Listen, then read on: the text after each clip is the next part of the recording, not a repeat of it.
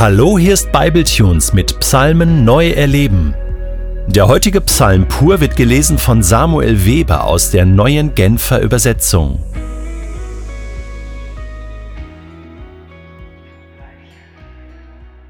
Psalm 29 Ein Psalm Davids Erweist dem Herrn Ehre, ihr himmlischen Wesen.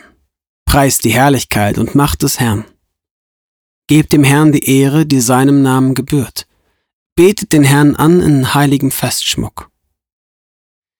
Der Herr lässt über den Wassern seine mächtige Stimme hören. Der Herr der Herrlichkeit lässt den Donner dröhnen. Ja, der Herr thront über den großen Wassermassen.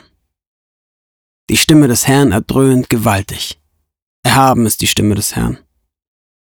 Die Stimme des Herrn zerbricht mächtige Zedern, selbst die gewaltigen Zedern auf dem Libanongebirge spaltet der Herr.